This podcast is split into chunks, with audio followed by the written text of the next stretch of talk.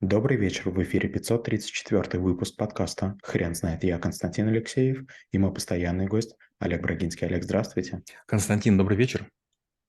Хрен знает, что такое машиноведение, но мы попробуем разобраться. Олег, расскажите, пожалуйста, что это такое? Машиноведение– это наука, которая изучает общий опрос машиностроения. И к сфере ее интересов находится, относится теория машин и механизмов, называется ТММ. Или студент называет его «тут моя могила». То есть это такой очень сложный предмет, его очень тяжело сдать. Это теория трения, то есть каким образом материалы при наложении, при нагревании, при взаимодействии себя чувствуют. Проблема износа деталей. Э, дальше свойства материалов, сопротивление материалов, теория упругости, теория пластичности, надежность, качество, брак, а, производительность, проблемы управления автоматического и проблемы снятия данных, обработки данных, определения их достоверности, ну и так далее. Олег, звучит как очень сложный комплексный, комплексный навык, но где его применять? Э, если вы работаете на реальном заводе, на реальном предприятии, то у вас все время будет такая простая проблема. У вас вроде бы есть много машин и механизмов, у вас вроде бы есть много разной оснастки. Это фрезы, фрезы, это сверла, это там какие-то резцы. Но как только вы получаете новый заказ на какую-то новую единицу оборудования, или вам нужно модернизировать что-то, вам до того, как начать точить или там обрабатывать детали новых, новых эм, узлов, вам необходимо делать оснастку. То есть реальные заводы и фабрики, они сами для себя это все делают, понимаете? Вот если в обычной жизни вы в магазин идете, покупаете топор, рубанок, надфиль, там, рашпиль, а, там, долото, стамеску, а заводы, они это делают, то есть из подручных материалов или закупая какие-то сплавы, они сами создают новые, новые способы обработки, и иногда бывает такое, что деталь очень редкая. Вот представьте, вариант первый, завод занимается тем, что он чего-то изготавливает, скажем, там, строят КАМАЗы или там, не знаю, там какие-то БелАЗы. Получается, что это такие штамповочные линии, которые занимаются одним и тем же. И у вас, конечно же, есть ремонтные мастерские. И в большинстве случаев вы чего-то можете или отремонтировать, или поставить новую деталь. Другой вариант, предположим, вы являетесь ремонтно-механическим заводом, скажем, на котором я работал, ремонтно-механический завод имени Лепса, город Золотоноша.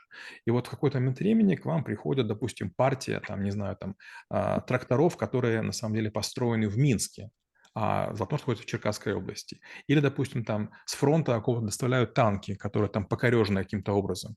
И вам нужно минимально, разбирая танки, вырезать там зоны повреждений и все это дело восстановить. Или, допустим, там что-нибудь еще сделать. Получается, что это такие очень разовые истории. Часовщик может отремонтировать часы только в том случае, если у него детали близкие или аналогичные. Почему? Потому что именно он детали не делает. Но ремонтно-механические заводы, они бывают такое, что делают какой-то единичный экземпляр. Да, это очень дорого. Да, это беспрецедентно трудозатратно. Но другого варианта нет. Олег, скажите, насколько современный, современный этот навык? А, вы удивитесь, насколько современны. Представьте, вот а, вариант первый, у вас есть какой-то там Mercedes, BMW или Audi, вы приезжаете к автодилеру. И что делает автодилер? Он просто берет какой-то блок, меняет и говорит, ничего сделать нельзя, надо менять целиком. Вы платите сотни тысяч.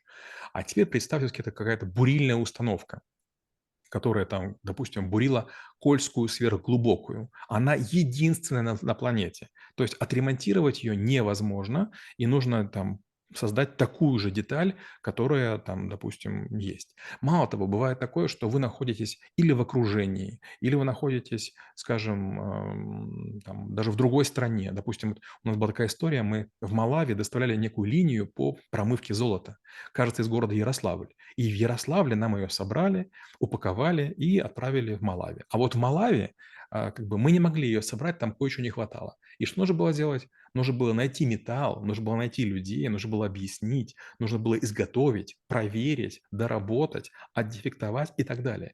Или такой еще пример. Он, конечно, не, не, не всем сюда, но тем не менее.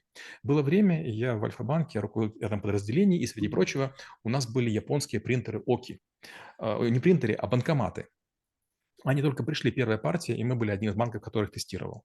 И вдруг у нас из строя начали массово выходить некие шестеренки. И была проблема. Пока их доставят из Японии, мы получим 2-3 дня проблем клиентов, которые недовольны. Банкоматы простаивают. И вдруг я вспомнил, что у моего товарища есть 3D-принтер.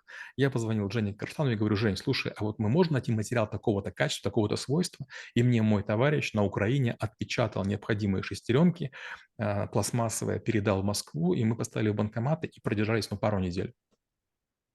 Олег, вы не могли бы рассказать, а, как ра- развивалась эта наука и что сейчас а, в современном мире творится и с точки зрения открытия каких-то новых вещей в машиноведении? Ну, представьте, было время, когда многие приспособления делались из дерева. Первые велосипеды назывались костотрясы, они трясли кости. И там не было рессор, там не было металла, они были деревянные, такие самокаты из дерева. Да? Люди с двух сторон ногами перебирали, сидели на, на сидушке и так далее.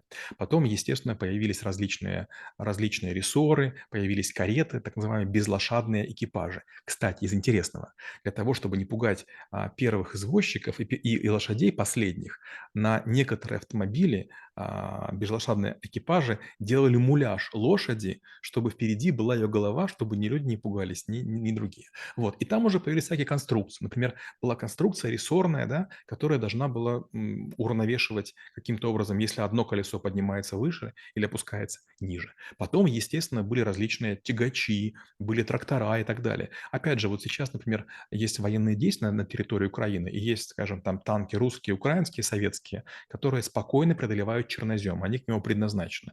Но есть западные танки, которые в этом черноземе просто тонут. Почему? Потому что другая почва, другие условия. Или, допустим, тоже такая очень известная история. Было время, и когда вот э, фашисты шли там на, на Украину, мне рассказывал дедушка, что э, партизаны использовали шлак. Шлак – это окалина, которая остается от металла, ее обычно вывозят, гигантские терриконы. И что придумали партизаны? Если на дороге рассыпать шлак, то вот эти вот маленькие острые осколки, они постепенно изнашивают э, несущие валы для гусениц, и с танков сваливаются эти гусеницы, и они больше непригодны к использованию.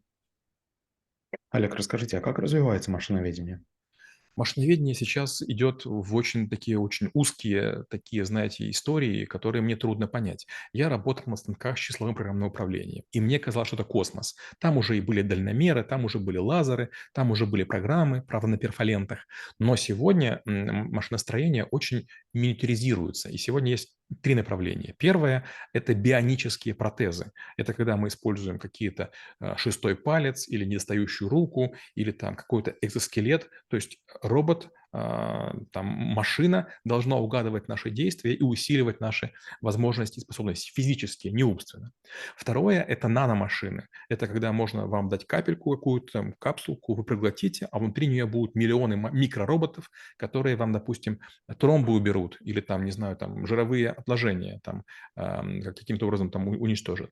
И третье – это 3D-печать. Как научиться создавать а, машины и механизмы на расстоянии. Вариант первый – вам нужно через полпланеты передать какое-то устройство. Вариант второй – вы просто какую-то там машину насыпите 20 видов пыли, и вам ее, э, это устройство сделает, сделает нечто типа микроволновки. Олег, вы не могли бы, пожалуйста, рассказать, а какое сейчас состояние по преподаванию машиноведения в современных вузах, а, мировых, российских и вузах СНГ? Э, я не уверен, что я могу об этом говорить. Когда я учил похожие, похожие истории, мы учились по учебникам советским, они были очень сложные, но крайне понятными. То есть одного учебника хватало для того, чтобы сдать любой предмет. Как сегодня учат, я даже примера не знаю. Но я хорошо помню, у нас был такой предмет, назывался начертательная геометрия. И там была такая тема, как двойное проницание.